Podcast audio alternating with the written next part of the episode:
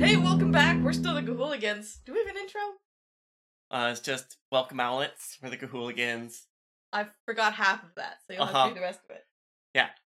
I'm PB. I haven't mentioned this in a while. I use they them pronouns. I'm CJ. I use she, her, and we are not owls. No, we're not owls.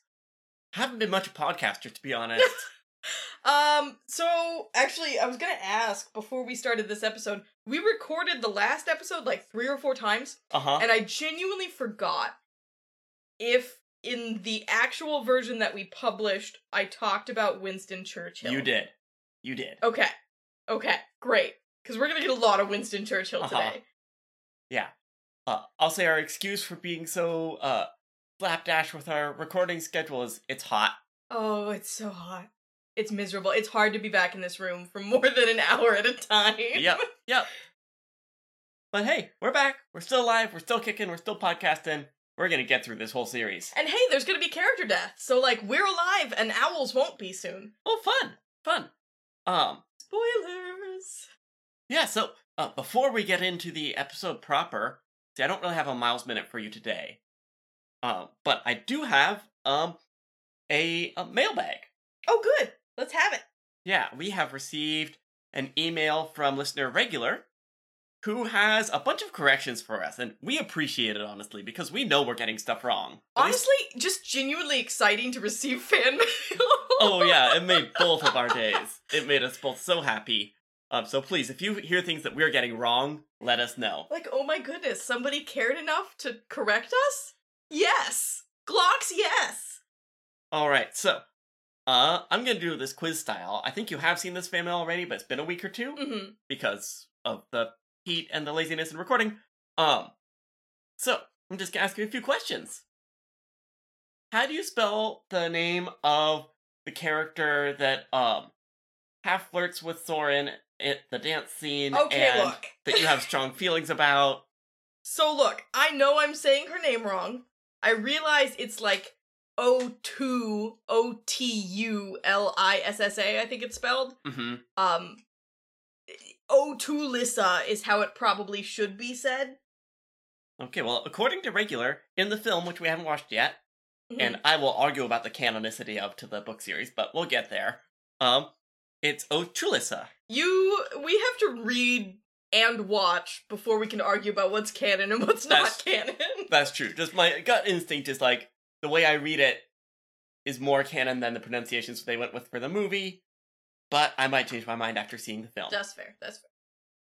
All right. Um, I don't know how we've been pronouncing eglantine, but that's how I've been saying it. I, well, Eglantine, Eglantine. I Huh? could see it being either way. I went for Eglantine purely because that's how I read it at, at 10 years old. yeah. Uh, that at least according to regulars, how the p- film pronounces it as well. Eglantine. Um, let's see. I think we corrected this in the next episode. Mhm. But uh, Dewlap is female, not male. Yep, And yep. Bubo is a great horned. Yep. I think we fixed both of those already, but if not, um, and all right. Uh, what about our wise old mentor owl? Ezelrib? Apparently, in the film, they pronounce it Easelrib. Alright, I could see that. But that's another one, like, if you're reading the books Uh-huh. as a child, like, you're gonna take your best guess and go with whatever you got. This could be due to one of the film's producers saying it that way, however. And also that carried over to the game's voice acting as well. That also, actually, that brings up a kind of interesting question. Ezelrib, Ezelrib, is a distinctly northern owl, presumably would have distinctly different linguistic patterns and sounds. I mean, we don't know. It could be entirely different. Uh-huh. And finally we might have overstepped in one episode where we said that the racist babbling owlet was talking about the actual Glocks. I think we were both pretty clear that, like, it was spewing propaganda from the pure ones. Oh yeah, absolute propaganda. Well, and also like it is deliberately unclear too because like Soren doesn't get it. Uh-huh, Soren uh-huh. is an infamously dumb little boy who doesn't know what's going on around him for the first two and a half books. All right. Yep, that's all the corrections from regular. Thank you so much for writing in. You also you also had some kind words to say to us, and we appreciate it very much. Terribly exciting. Uh yeah. So that's our uh, mailbag for today. Um, if you want to hear your own comments read out or ask us questions, we are happy to do so. Um, let's go to you, CJ. Well, I imagine it'll bounce right back to me. Probably. You want some vocab? Sure. So remind me what we're talking about today. Okay, so f- today our plan is to go through the last half of The Siege, which um is book 3, Book four. book 4, sorry.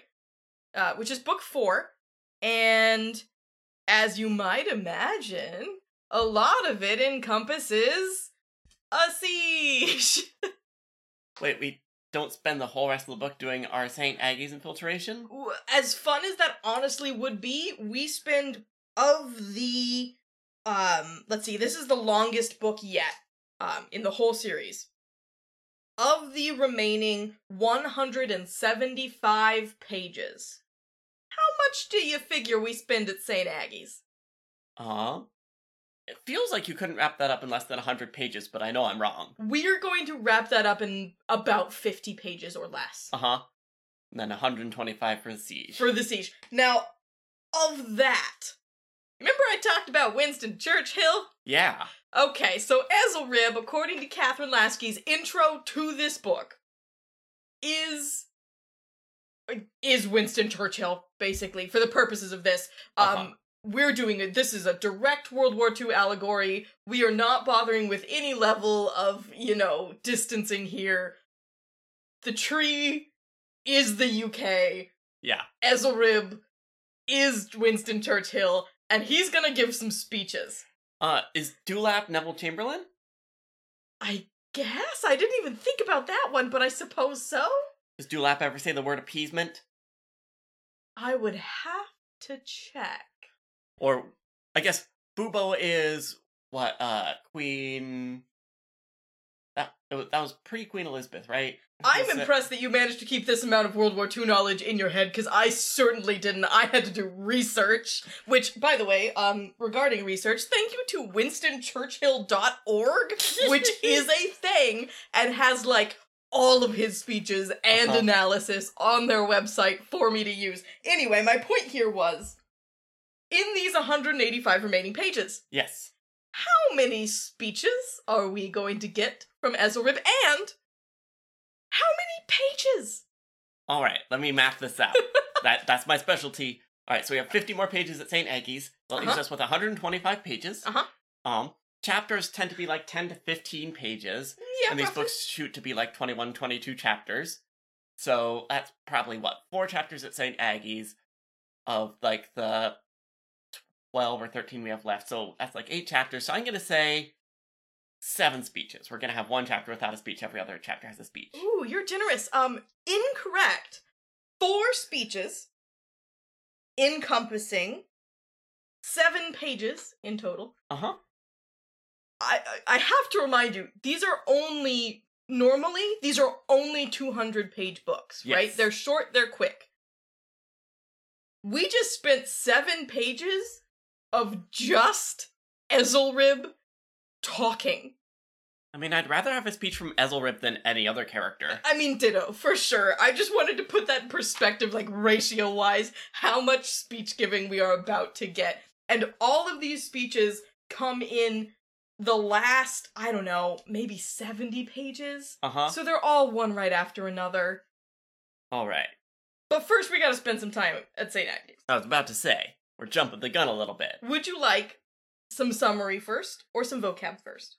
Uh huh. The vocab's gonna help me with the summary, so let's do vocab. Okay. Our first vocab word is less of a vocab word and more of a question where you provide me the word. Ooh, Uh huh. please. So tell me, why might an owl have a funny smell about them? Um, shoot, this would have been when they would have been drinking like the owl wine. So that would be um getting it wasn't gleeking because that was just like childish p- playing around. There's got to be an owl word for tipsy. Yeah, so bad news about the wine. We're about to run out of it. We're we're going to have some food problems, but that's later. Okay, that is This happens, this word occurs at St. Aggie's. Uh huh. Why an owl has a funny smell about them.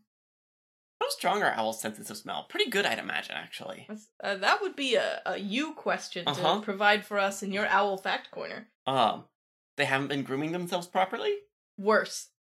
Um, Be, go worse. Go St. Aggie's Nazi levels of worse. Yeah. Uh, they've been given too much blood to the vampire bats. Worse. You're thinking too selflessly here. Mm-hmm. Um. Okay, I don't know. There exist in St. Aggie's egg eaters. Oh yeah, yeah. One in particular. Do you remember who?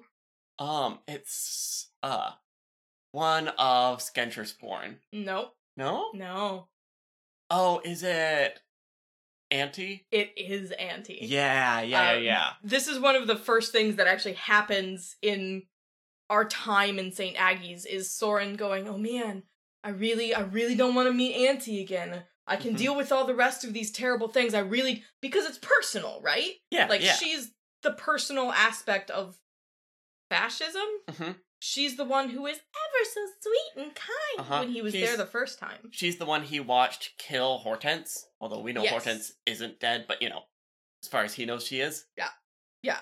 So he's really not looking forward to seeing her again. And when he finally does, this lady is mangled. This lady is described as having pus coming out of places, multiple new scars. She's got an eye uh, full of cataracts Uh because huh. it's been scarred over, and she has a funny smell about her, hmm which they later find out is because She eats eggs. she eats eggs. Does she do scrambled eggs? Does she do fried eggs? How does she like her That's dark. eggs? That's so dark in this context. Oh yeah, no, she's just gulping the raw eggs with like some protein shakes. Um, she's also known, and this is also very Nazi-ish. She is known to eat any imperfect owlets that Uh-huh. hatch. So she's a eugenicist. She's an Uh-huh. owl eugenicist. She's a cannibal eugenicist. She's a cannibal eugenicist. She went that Jonathan Jonathan Swift route, and she she went she went hard. Uh huh. Also, like when we saw her in the first book, she kept her appearance pretty well. Like she was Yeah. a so clearly hard times at St. Aggie's. Well, she's kind of got a promotion. Mm. So mhm. she's no longer the pit mother that she was in the first book, where she had to present, you know, pretty and kindly and sweet. Uh, she's now in charge of the hatchery. Which, you know, if you're gonna be a cannibal, um, might be a really good place to station yourself. Yeah. Yeah. I guess we had to fill our cannibal quota at St. Aggie's after Jat and Jut died. Ugh. Did we? Did we have to fill? Was there a cannibal quota? Apparently. I'm just calling it as I sees it. I mean, no credit whatsoever to the Nazis here, but I'm pretty sure cannibalism is not a thing that they were known for. Everything else, Uh-huh. eugenicism, fascism, um, horrible, horrible, brutal human crimes, yes. Yeah.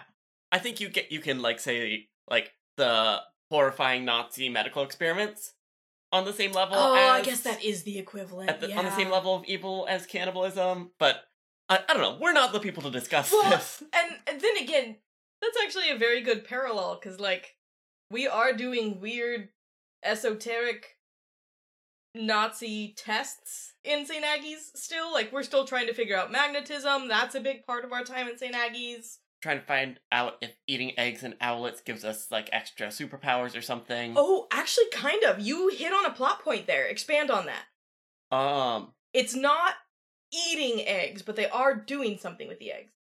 um they're trying to figure out how to like convert the eggs before they even hatch. Something like that. Sort of. They're they're flecking the oh, eggs. yeah, they're trying to make more hortenses. Uh huh. and and they're not even really doing it on purpose but it's clear that they know that that's a side effect and it's interesting Uh huh. They just want to see what happens when we give a bunch of these eggs birth defects because, like, one in a hundred might have superpowers. and we also learn how the adults here at st aggie's avoid moon blinking which is also to do with flex Um, healthy diet of flex. yes exactly yeah they ingest small amounts yeah Uh-huh. yeah, just swallow a few magnets. It's, it's gonna be perfect. which i- is fascinating because they have no clue what they're doing Uh huh. I mean, that is most of medicine up until, like, you know, the 20th century. So yeah, they're flicking the eggs, and that's kind of how we start to find our infiltrators, which, if you remember from last episode, is the whole reason we're here. Yeah, because we were here to see, like, what St. Aggie's was doing and whether the pure ones were, like, infiltrating them because it Yep. does seem like those two factions are at war with each other. And we learn within 10 pages yes, not only are there infiltrators here, St. Aggie's already knows who they are, and they're suspicious of Soren because he's a barn owl. Yeah, yeah. So it's just they're like, no, it's not me. You're thinking of my brother, actually. You'd know him. He's kind of got like a metal face now. It's funny because that's like a line, but like also true in this case. Anyway, there were, there were a couple of things that I wanted to pull out Yeah, yeah. How does our team's infiltration go anyway? Do the legends of Gahul protect them from moon bl- blinking like Soren believes? I mean, can you think of any other outcome? Come on. no, no, of course not. Sorry, that was an obvious question. um, let's see. Do we get all this from Soren's perspective, or do we get to see various characters' perspectives? All right, this part drove me nuts. I you must have seen it on my page because I put it in a box I and I legit did circled that not. box. I legit did not. Within I counted within 30 pages, we have point of view jumps from Soren, Martin, Soren again, Udlissa, a random Nazi barn owl, Oh, you're just gonna keep saying it wrong. Digger, Udlissa again. Like it drives me crazy. And I get it. Oh, you even spelled it wrong in your notes. You're just gonna you're just gonna put me on blast. I mean, most of this kind of podcast is you putting me on blast. so, Like, I gotta take my digs where I can get them. Ooh. I'm coming from a point of weakness. I, I'm fully aware, and I know you're going to get me back far better. But I'm going to continue to pronounce it incorrectly, even though she does kind of earn back my respect by the end of this book. had she not already? No, but she was starting. This book is really it's her redemption arc Yeah, yeah, as a whole, and by the end of it, you know, I'm down with I'm down with her. yes. but anyway, yeah, the the point of view jumps within St. Aggie's, which really is only maybe 50 pages. We're jumping around constantly to get all of the information we need to get so quickly. And I do think it's kind of to the detriment of the book. Yeah. I think we needed a little bit more time in St. Aggie's than we got. Yeah, I remember that being like a whole book. So, you know, coming here and to finding out it's like a third of this book was like, uh, oh, really? There's a lot of information in a lot of different viewpoints crammed in very Uh-huh. quickly. I guess 50 pages of relatively dense story does feel a lot longer, especially when you're 10. Yep. Let me put it to you this way. What do you think Soren did while at St. Aggie's? he ends up in the hatchery, right? Yep. Because that's where he sees Auntie again, and Yeah. that was a place that like he had already had some experience in when they got when they had been trying to escape before Hortense. And what do you think Martin did while in St. Aggie's?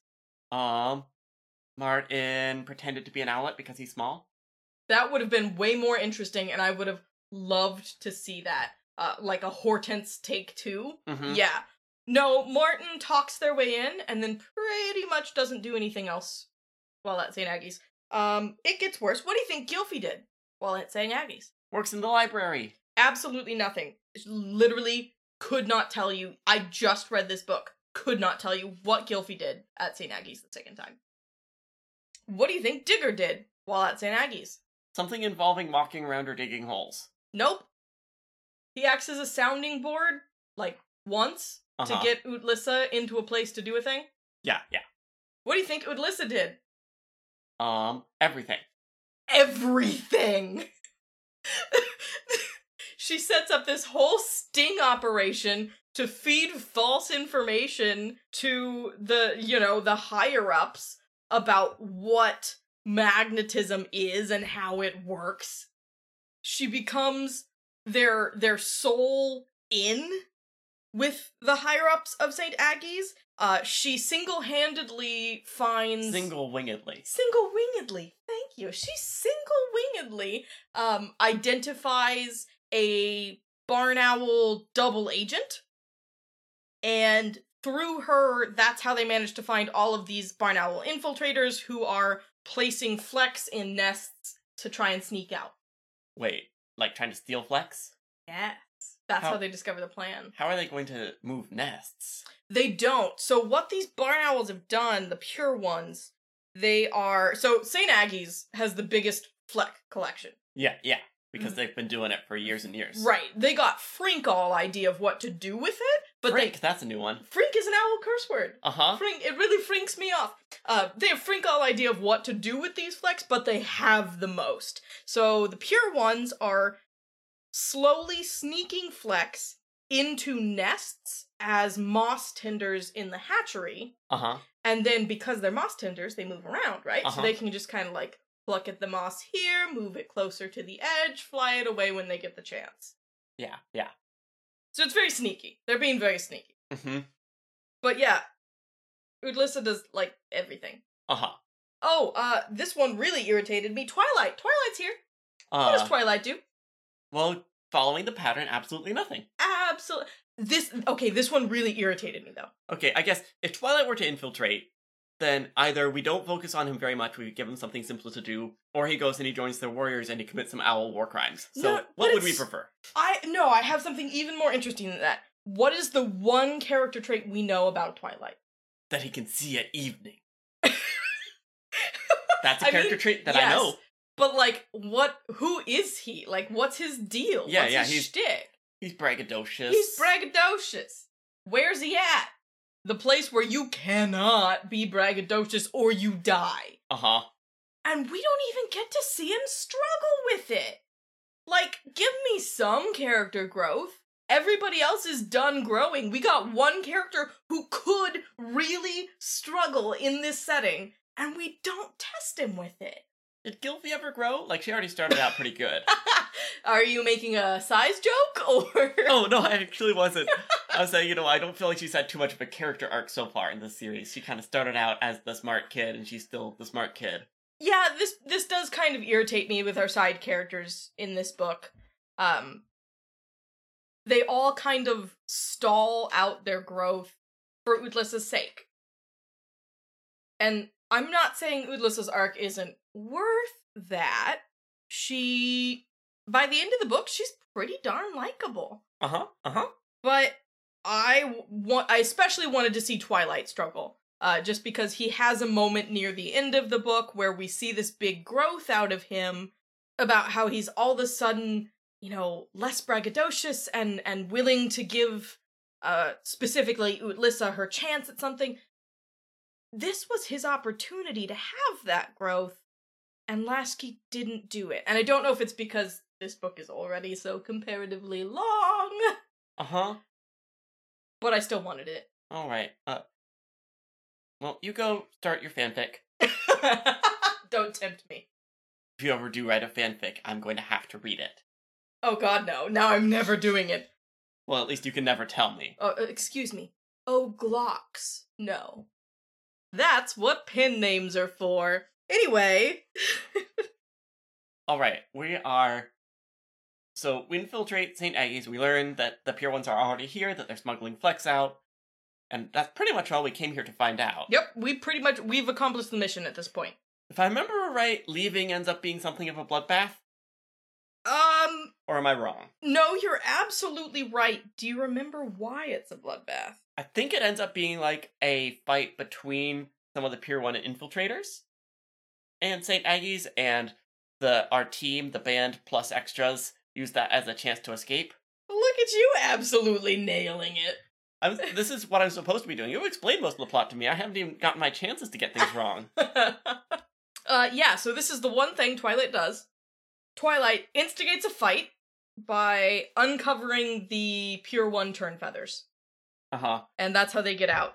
Um, now, unfortunately, there is a problem with this plan that they really should have foresaw but didn't. Is Soren is going to be outed as one Right? Yeah. because they're just going to go after all the barn owls. Right. So he also gets piled onto, and that is actually important.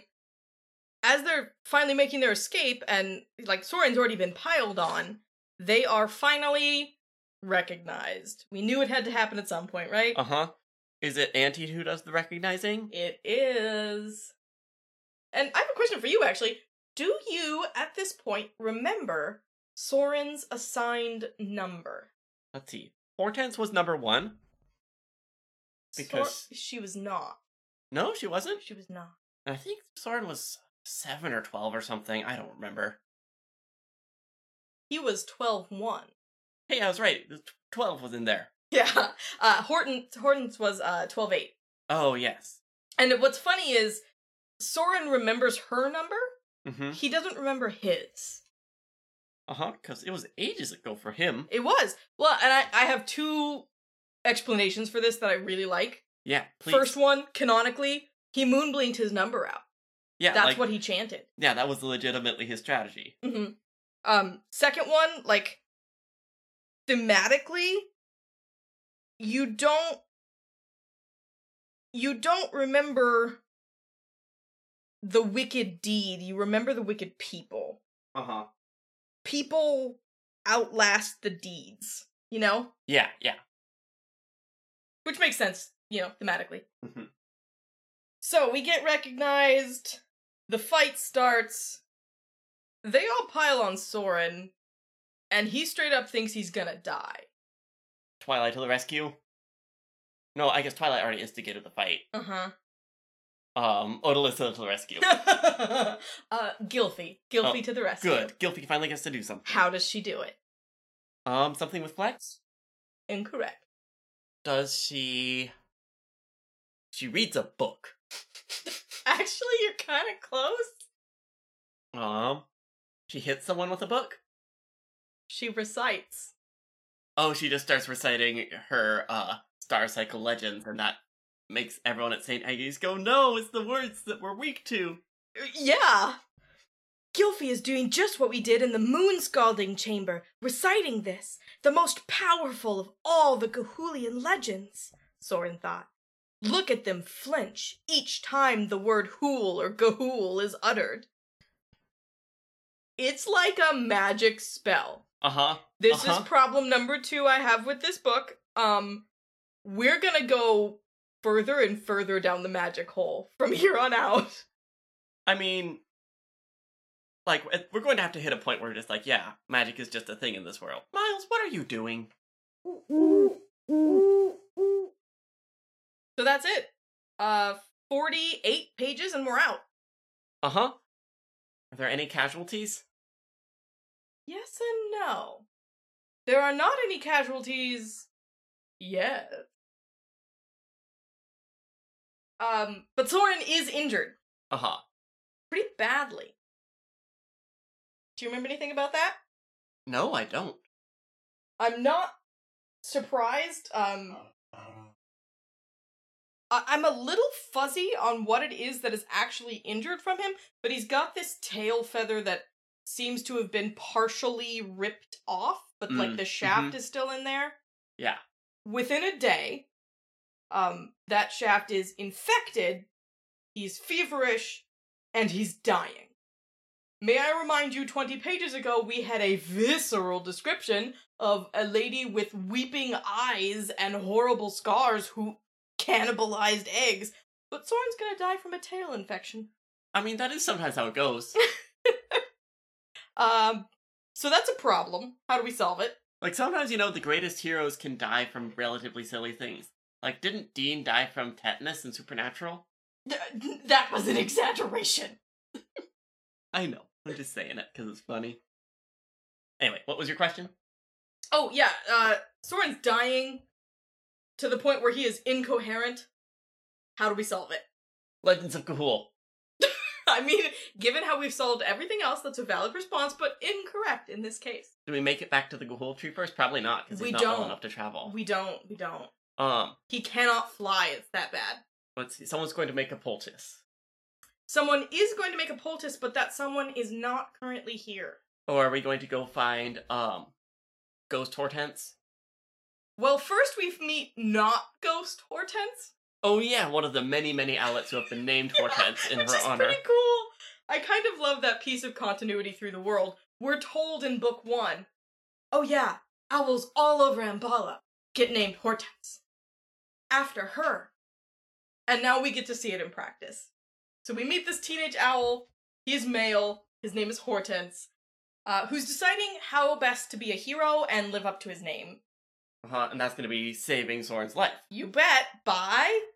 Um, mashing together like a bunch of herbs to make like a healing poultice. Wrong. Going to get the other Hortense. Oh, I just remember a poultice happening at some point. there was a poultice, yeah. So Hortense and the Eagles do arrive with a snake named uh, Slinella.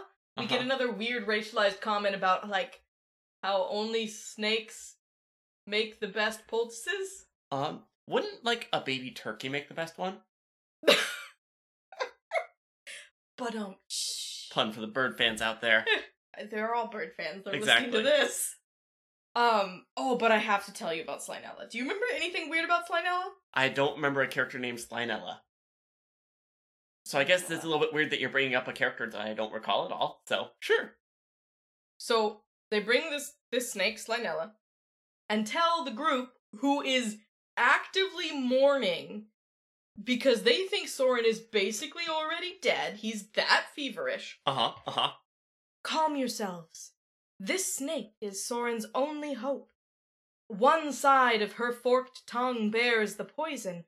If she mixes it with the contents of the other side, it she can provide a powerful medicine for an infection. Okay.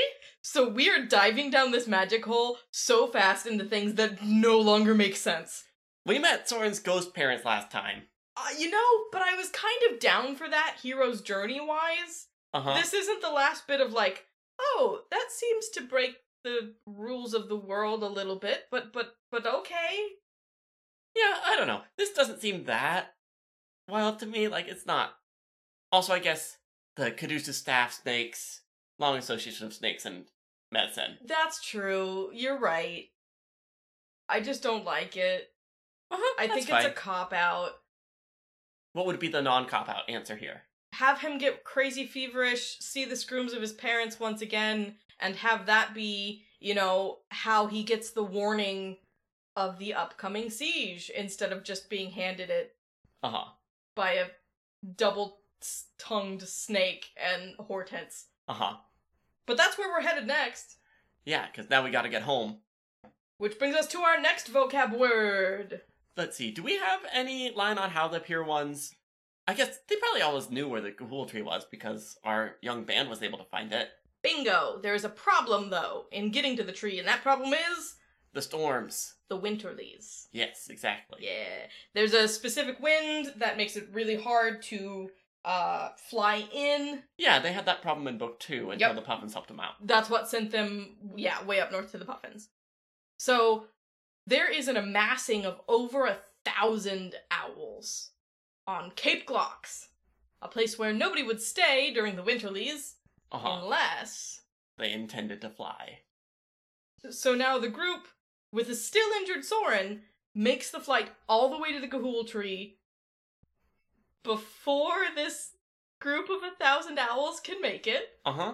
Um, Okay, it's easier to travel in smaller numbers. That's true. well, I, I guess because they know weather things, Uh huh. and I guess because they know where they're And they have going been to. studying the weathers of this. Is it Lycracy? According to the map, it is the Sea of Hulumir. You know, like the weather child, like they're studying all sorts of weather, but most of the weather they have to worry about is the Gahul tree weather. And they do fly through it, so like they, they know. Uh-huh, they're all very good flyers. So now, we have reached page 208. Uh huh. There's still 80 pages left to go. Uh huh.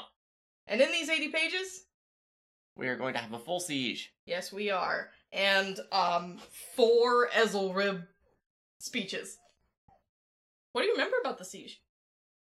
Um, not very much.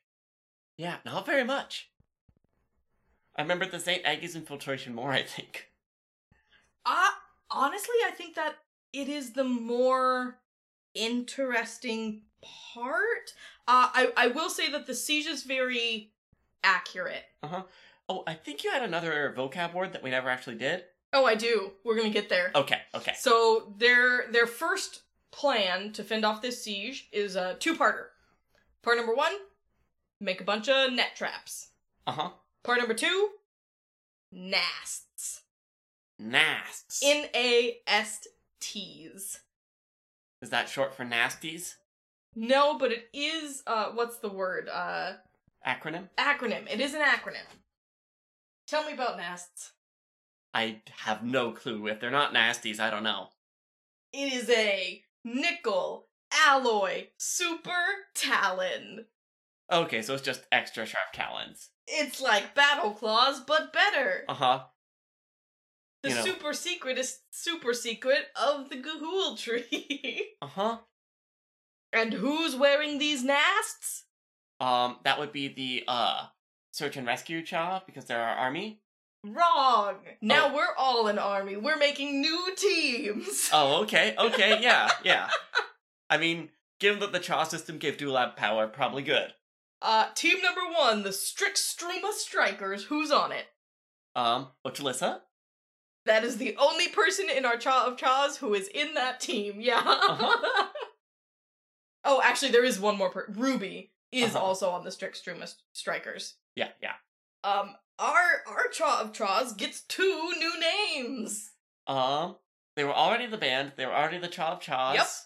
Yep. Um, What is the most ten year old way that you could name a team whose job it is to fight with fire? the firefighters. The Flame Squadron. Yeah, Flame Squadron. But even better, Wait, but that's not the that's the band and not the coloring, coilering. Yeah, Chav? for some reason, most of the band, not all of them, but most of the Chav Chaws gets assigned to this Flame Squadron, whose job it is specifically to do war with fire, weapons of fire. Which seems awfully dangerous to do at the one giant tree that everyone lives on. Right, and you have a team of trained coiliers that, like, are, are, are comfortable and used to working with fire. Why wouldn't that be your Flame Mhm. Squadron? But there is a second name that you have to hear. Do you Yeah. remember our vocab word from a couple weeks ago about uh, what we call a fire when it gets the right kind of hot? Oh shoot, bonk Bonk. the bonkers. The Bonk Brigade. I was gonna go with the bonk boys. The Bonk Boys would have been good too. Bonk boys. But there are plenty of girls on this team. But the Bonk Brigade. Anyway, there's lots of other teams too, but like, Uh-huh. yeah, we're getting new, new squads, new teams. Of course, of course. All right, so yeah, so we're prepping to like go out and meet metal with metal Yeah. and um and fascism with fire. and it fails.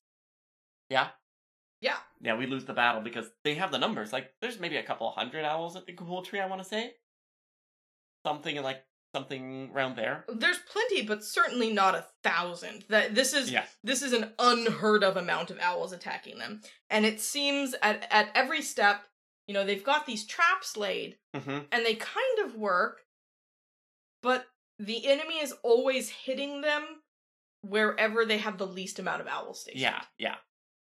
It's like there's an information leak or something. And this is where we get Ezelrib speech number one. So, Winston Churchill, Uh huh. you ready for this? Yeah. Tell me, what do you know about the uh, speech patterns of Winston Churchill? Man, I don't know actually. Like, I know that he was trying to think if I actually listened to him give speeches. I don't think so.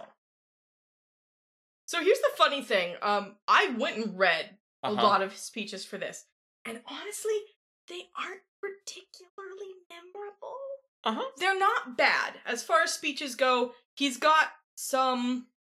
He's got some ticks. He's got some things that he always hits. He has some thematic things he always hits, Ezelrib definitely shares those. Uh huh. And he's got these.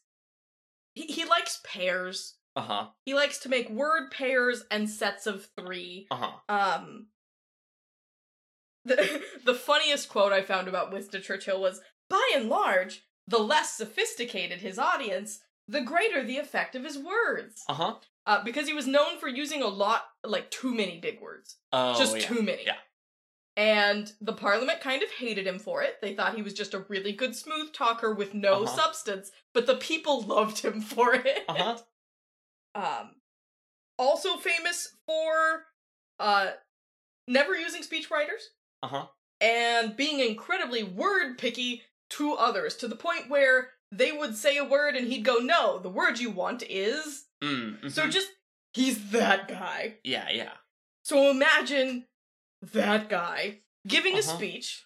I'm imagining when you're saying that guy, you're thinking of someone in a creative writing class you took.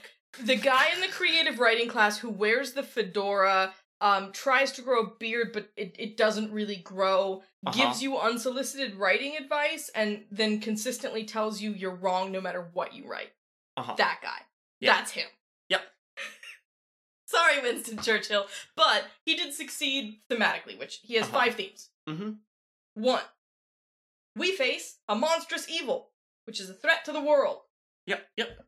Two, if we can stand up to it, we'll save not only ourselves, but all of humankind. Uh huh. Yeah. Pairs well with number one. Three, our ultimate goal must be victory, um, because this is an evil so virulent that it must be extinguished. Yeah, yeah. Four, the road to victory will be long and hard and involve pain and sorrow. Now, this is the point where he lost a lot of uh, the parliament Uh huh. because Winston Churchill was quite well known for telling Europe, or telling specifically England, suck it up, y'all, things are gonna suck. Yep. And they and it worked. Uh huh. I mean, he wasn't wrong. Keep calm and carry on. That's him. Uh huh. Um, and finally, number five, you know, number four was things are gonna be hard and rough and bad. Number Uh-huh. five is if we support each other and stick together, we can do it. Yeah. Keep calm, carry on. Mm hmm. This is gonna be bad. Uh huh. So that is Ezelrib Uh huh. for the next 80 Uh-huh. pages. Which, to be fair, is pretty in character with the Ezelrib we've seen so far. Absolutely. I mean, this is just where you can see, oh yes, Catherine Lasky did just mean him to be Winston Churchill. Yeah. Yeah. 100%. Um this first speech that we get from him is 2 pages long. It is just 2 pages of Ezelrib monologuing. Uh huh. while I understand why, and as an adult find it linguistically fascinating, I'm pretty sure this is why I stopped reading the books as a kid. Well, you gotta understand when the kids were reading this book, and there wasn't very much Ezelrib for the last like hundred pages. they kept saying, "Where's Ezelrib? What's Ezelrib up to? I want to Oh. know where Ezelrib is." Oh, he's speech writing. That's why he's been gone so long. Yeah, I know. So we got to get a solid, you know, four pages of Ezelrib now, so that we can get our Ezelrib fix after being so bereft of Ezelrib. I gotta say, Lasky nailed it. Um, Uh-huh. When I read the Winston Churchill speeches and then I went back and read these Ezra speeches, like, she nailed it. And I kind of hate it. Mhm. She did a perfect job, and I don't want to read it again. Yeah, yeah. That is completely valid. yeah, yeah, yeah, yeah. And I feel like we've already touched on what the speech is, going through the five Winston oh, Churchill yeah, that, points. that is the speech. That's it. Uh huh. Does he? He gives this speech after the initial plan fails. He gives this speech four times. Don't worry about it. We're not going to mess with timeline here Uh huh. um, because the timeline gets pretty messy. yeah. Are we it's- doing a lot of perspective hopping again? Uh, yes, we are, and this siege just also seems to last a while. It, it, I at least mean- a season, but it's a little unclear how long Like, do they actually seal up the tree? they do.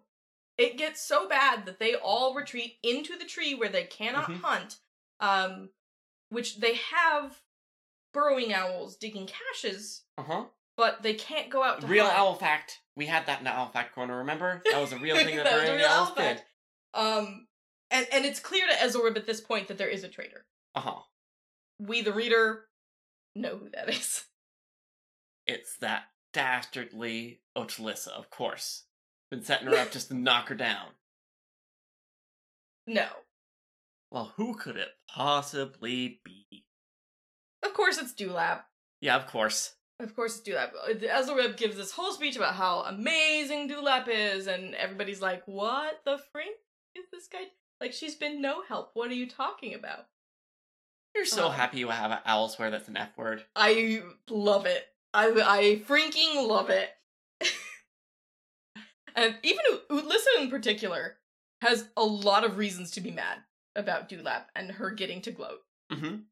Cause like last we saw Ulyssa and Dewlap, Ulyssa threw a book in her face Uh-huh, uh-huh. and flew away. um, so Digger Digger says, "Let her gloat, Ulyssa." What do you mean? Thorin asked. Ulyssa looked equally surprised by Digger's remark. Think about this. Dewlap is the only burrowing owl- owl who's not been put on a digging unit. We are all burrowing something. I'm doing cache holes for embers, and Hubert over there is caching food supplies. Muriel and three others are excavating the existing storage areas under the tree to make them larger. If Ezelrib thinks Dewlap is so great, why isn't she working in a unit? Because she's something of a cash hole. Ah, that's a good one. Owl points for you. No, but it's clear. Ezelrib's figured it out. Um, and now we gotta break the siege. What do we do? Um, set the tree on fire. What? No? Okay, never mind.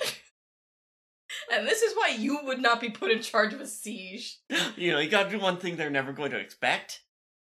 Okay, pick a different thing they're never going to expect. Um, let's see, we're gonna use the burrowing owl tunnels to tunnel out a secret exit to go and get a surprise attack, pincer attack. Pincer attack is the exact words they use. Bada bing, bada boom, you got it. Uh-huh. Which still seems like that's not going to be enough to break a siege of thousand owls. Then again, I guess they're also getting pretty tired and hungry too. Well, and it, it seems like a lot of the owls that they brought are higher claws. Uh-huh. Who are only gonna stick around for so long. Yeah, they aren't gonna stick around to starve here, and there's not enough food to feed a thousand owls. Um, so it is worth saying our guardians at this point are are dying of starvation. Uh-huh, uh-huh. Um, they can't go hunt. They can't get milk berries. It's the middle of winter, and they're only operating off of what they've cached.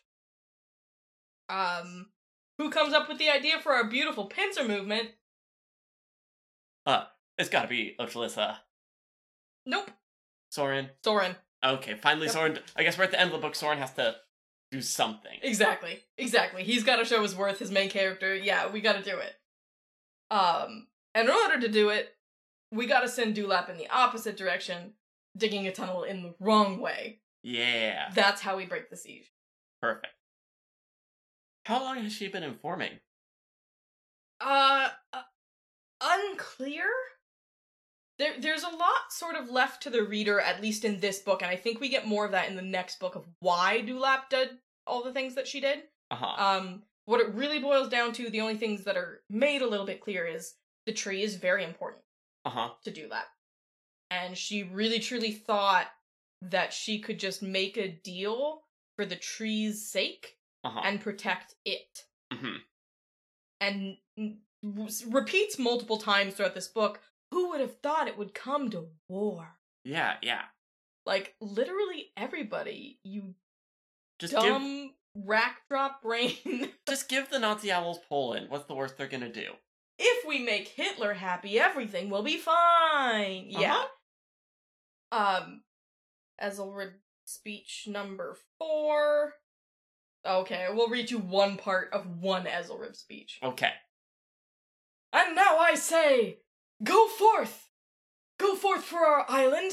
Go forth for our tree!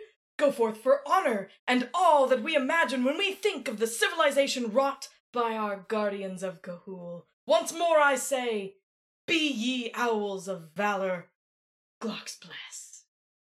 Which is just so Winston Churchill. That's very Winston Churchill, yeah. That's that's why I highlighted it. That is the Winston Churchill-ist as a rebel will Mhm. ever be. But we're almost at the end here. It is page 250 ish, Uh huh. it's battle time. Yeah. Big fight. Big fight for 30 pages.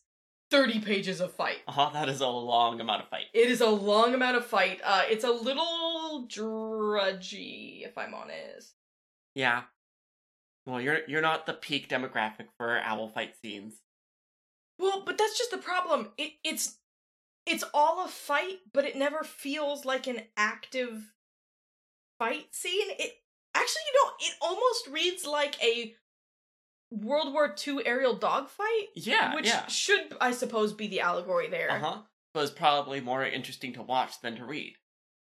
Yeah, actually, I I bet that that would be an exciting part of the movie. Uh huh. For sure. Uh, we also get our first character death in a while. Yeah. Um. Shoot, who dies? 'Cause I don't think Ezra does Ezra Rib die here. No, Yeah, I didn't think. I so. gotta say, I don't think it's the right choice. I don't think it was an impactful choice. Let's see. I think Mrs. P is still around for a Miss while. P still around? Um, and is it any of the Chav Chaws? No, Yeah, and I, I didn't think- so. I genuinely think that would have been the better choice. Um, so it's got to be one of our other like Chaw leaders. Yep. Um, Strixtruma. It is Strix Struma. Hey, I got it. I was gonna just start going through the names as I remembered them. I mean, there's only so many named Chaw leaders uh, that we get, but Uh-huh. yes. Well- So Also, because we have to keep doing Otelissa's arc, which means now she's going to have to, you know, fill those big shoes. ding ding ding ding ding, you got it, nailed it on the head. And I'm pretty sure that's the only reason Strix Struma died. Uh huh. was to complete Ulysses's arc. Hey, at least she didn't die of the bloody flux off str- off screen or whatever. I mean, she did die off screen. Yeah, but not of the bloody flux. Just like, oh yeah, that happens. Literally, the line is, "Oh, the Strixtruma strikers suffered some heavy losses." Losses? Not Ruby, not Ulyssa, not Ruby or Ulyssa. Huh? There's one other named character who we know is in that team. yeah, Hmm, exactly. Weird. Uh, and like, I I do love these books for their willingness to kill off characters. I wish that maybe she'd gone even harder because this Uh-huh. I don't feel like this accurately covers the costs of war. Yeah, yeah. You know? Well, the war isn't over though. Oh, it's only just started, for sure. Um, we get one more massive speech from Ezelrib. Oh, is Clud here? Do you see Clud in this attack? Or any other named pure ones? Oh, actually, okay, there is one important part that I totally skipped over. We get a new named pure one, and we get some of her perspective. Uh huh. Is that uh Naira? Naira. Naira is Clud's new mate. Um, she is psychotic, Yeah. and she is the reason Clud joined the pure ones. oh, we yeah. find out through her perspective like she set up for her old mate to be murdered uh so Cled could take over like this is all her fault uh huh. uh-huh. she's so her old mate, wa- mate was the previous leader of the pure ones. yeah Uh-huh. yeah uh she's arguably even worse than Cled and really truly loves Metalbeak Uh huh. it's frightening and she's awful Uh huh. uh-huh. so that's who we fight um and that's who kills Strixtruma Oh yes. but we don't learn that until after the fact so again not super impactful Uh huh. We could have seen that from her we perspective. could have seen that. I would have actually kind of loved to see that from her perspective and just say, oh, I got a killing blow on a spotted owl, and have the reader go, a spotted owl? That could be Ulyssa. Oh no! And then Mhm. have it be like, oh, twist, it's Strixtruma. Uh huh. That I, I would have, yeah, I would have been down for that. All right, so we've broken the siege. The pure ones have had to flee with their, just probably not tails between their legs, but do owls have a submissive behavior? I'll have to look that up. Yeah, that's your job to figure out. We have a funeral. Um, Ulyssa is broken. Well, yeah, in a lot of ways, but also stronger than ever. yeah, yeah. You know, keep calm, carry on. Uh huh. oh, and then we get the these books love doing like a last 10 pages big drop. Uh huh. Last vocab word of the day. Because yeah, and the last one was uh fixing eglantines. Yep, yep, yep, yep, exactly. Um the last 10 page drop for this book is Starsight. Soren is having dreams Uh huh. that really happened. Uh-huh. Uh huh. Yeah. He sees the future. The present, the past? He Uh-huh. sees whatever it's plot convenient to see, Well, yeah. and we're dipping even further down that fantasy rabbit hole. What did he specifically foresee? He foresaw the siege? Naira. He Oh. foresaw Naira specifically. Um, it was the moon-faced owl who killed her, wasn't it, Udlissa? Point of order, point of order. All the barn owls are moon faced. She is repeatedly described as moon-faced, like especially moon-faced. She nodded. They call her Naira. She's your brother's mate. Which, how does Udlissa know that? Unclear. I know, Soren said. Udlissa blinked. How do you know? How do you know, Jalissa? Right? I dreamed it. Then you have what they call starsight, she said. You dream about things and sometimes they happen. I've read about it. The stars for you are like little holes in the cloth of a dream. I mean, you dream enough things, a couple of them are gonna happen. Uh, I'm, I definitely have dreamed all sorts of embarrassing things about school that have definitely happened. Is that pros- prophetic? Come on. No. Oh, you've got the star sight, huh? school site. Uh, and then we end, uh, like literally less than half a page after that. Mm-hmm. Um, they aren't finished with us, Soren, and we can't wait for them. What do you mean? A tremor passed through his gizzard. I mean, we can't fight defensively. We have to go after them. Soren blinked. There was a fierceness in old Lissa's eyes. What are you writing? A plan. An invasion plan. I don't know where we're invading because I don't think we even know where the Pier Ones are based at this point. But Ulissa is already writing up invasion plans. I mean, Here it's we gotta go. It's gotta be somewhere in the forest, the title, right? it should be, I suppose. But yeah, that's that's that's where we end. That's it. Yeah, yeah. Uh, any closing thoughts on the end of the siege? As on the book as a whole? I am a firm disliker of these last page drops. They- It's not even a Uh-huh. cliffhanger. It's a last page reveal. Uh huh. I feel like that's just part of the you know book culture. Of I guess through the 2000s, Uh-huh. especially in serials, there was this push in children's literature for like Animorphs and all that to have Uh-huh. these big drops in the last Uh-huh. pages. But I don't like it. yeah, do kids books these days not do that? Kids' book these days are a lot less likely to be a long, ongoing series the way that they were in the 90s and early 2000s. We do still Uh-huh. have book series, but they tend to be more like three books. Uh-huh. You know, five books max if we're And- thinking Rick Riordan. And more episodic. And, well, actually less episodic. yeah. when you think about the the books we grew up on, Animorphs, Babysitters Clubs, these these series that could run, you know, Boxcar Kids, that Yeah, could yeah. run 50, 60, 70, 80 books Uh huh. were extremely episodic and almost not connected. Yeah, yeah. And in Lasky, we start to see this push towards a little bit more connection, a little bit Uh-huh. more of a through line, Yeah, and, and stuff like Warrior Cats as well. and stuff like Warrior Cats, but we still have this very 90s and cliffhanger drop. Uh-huh. And I, I, uh, I'm over it. I'm past it. uh huh. I feel like that's a relatively minor gripe. Oh, for sure. 100%. That That's just a sign Like, of the times. You're allowed to have your minor gripes, but yeah, Yeah. Well, I'm glad this was st- where you still probably haven't quite hit the peaks of book three. It sounds like, but we still solid book here. Yeah. this one, yeah, still solid book. Still solid book. There was just so much to cover in this book with all the different perspectives and all the different characters that we were never going to hit it Uh-huh. all, you know? I Yeah. feel like we've talked about this for easily what an hour and ten minutes now Yeah, on yeah. our recording, and and there's so much more that I could that I want to bring up, Uh huh. and like we would never find the time. yeah, there it's a book that's stuffed full. Uh, you kind of get the sense that maybe she either wanted to be writing longer books Mhm. or just had too many ideas for what was probably Mhm. originally planned to just be six books. Yeah, it feels like our editor wanted to cut a, a, a lot down Uh-huh. here. yeah. I bet she was out there like turning in a 500 page draft of this 280 page And, book. and we would have read it, honestly. Uh huh. But it would have had to be split into two books for children's publishing. You oh know? no, now instead of a nine book series, we have a ten book series. The, the Well, 90s but, like- loved that. But like six is like such a nice round number. You know, it's two trilogies. Seven is a nice magical number. Yeah, I guess. Anyway, hit me with some owl facts. Yeah, all right. I did my complaining. Yeah, welcome back to PB's Owl Fact Corner. Um, I was going to do some owl mythology. The only owl myth I could find that was like actually had something to dig into was way too dark to talk about on this show. And I know we talked about Nazi experiments and stuff, but like I want the Owl Fact Corner to be a little bit of a lighter place where we're more focusing on like That's fair. fun Makes sense. facts. Um, but Nictimony is an interesting myth from the reading I did about it.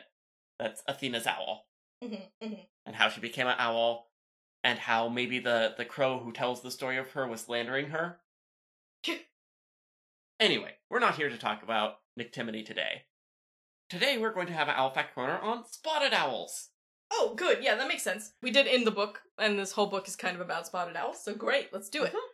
All right, so fact number one: spotted owls are one of the more promiscuous owl species.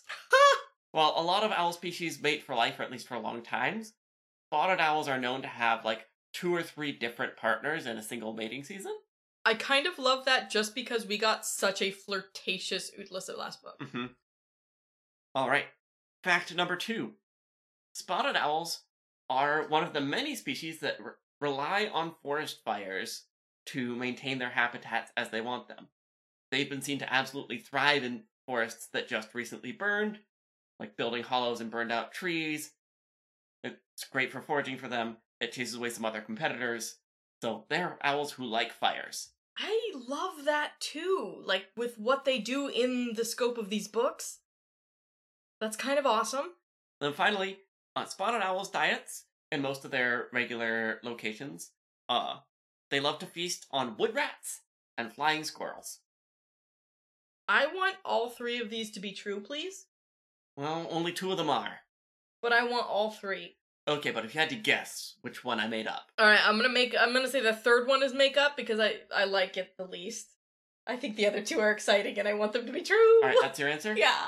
All right. Well, sadly, I didn't make up number three, mostly because I didn't know that wood rats were a rodent before I read that. So no, that that one's real. They do rely on forest fires. They are forest Yes! fire lakers, which are really important. Like a regular fire season is important to Mhm. Just the health Yeah. of, especially the Americas. ecosystem health in a lot of forests. yeah, Um, and preventing them has caused kind of you know a lot of a lot of damage, problems and a lot, of- Mhm. more and worse yeah, it fires. means that when the fires do come, they're particularly worse. Um, so yeah, no, uh, spotted owls are not promiscuous. They tend to mate and stay together for long periods of time. Both parents tend to look after hatchlings for a while. That makes sense because that's like that's owl behavior. Uh-huh. So I really Yeah. should have guessed that one, but Lissa was so flirty that I wanted it to be true. Uh, related fun fact I read today is that um, putting colored bands on birds can cause big problems when you're trying to like track bird behavior because a lot of birds will think that the colored bands are like incredibly sexy, and so it will wait, end is up sexy changing- an owl swear? incredibly attractive, and so the owls with bands bands will end up mating far more than they otherwise would. And uh, similarly, uh, this is all like a Twitter thread I read today, so you know who knows how legit it is. There was one species of bird where the darker the chest was like a dark chest was like a thing that females would use to choose a male mate, and so they went and they artificially darkened with like a sharpie one male's chest, and then when they checked the following season, like thirty percent of the eggs in the whole forest were his. Oh no! That's biological manipulation! that can't be good. Yeah. Anyway, Anyway, that's Owl Fact Corner. Um, I think that's all we have for you tonight. and another book in the future. Yeah, another book we should probably record soon so we can start building up our backlog again. Yes, we should. Next book is The Shattering, if I remember right. You got it. It is the shattering. I have I have not started it yet. Uh-huh. So your memory is better than mine at this Book point. five is The Shattering. I think book six is The Burning. And I think the tree does catch fire in book six. Oh no! Spoilers. It's like on the cover of the book. I guess they are twenty years old. If you're worried about spoilers at this point, uh, All right. Uh, yeah. Too bad. So sad. listen to your gizzard. Uh, anything we want to plug before we listen to our gizzards? Aw, thanks to the Moonshot Network for hosting us. Um, lots of cool shows, lots of cool stuff happening on there. Go listen to other podcasts. on the Moonshot Network. Uh, thank you to uh, Matthias Lissack for our cover art. Thank you to Morgan Jackson for our music. You can find their links in the description. Now that's everything. Yeah. So thanks for listening, and uh, you should be listening. To your gizzard.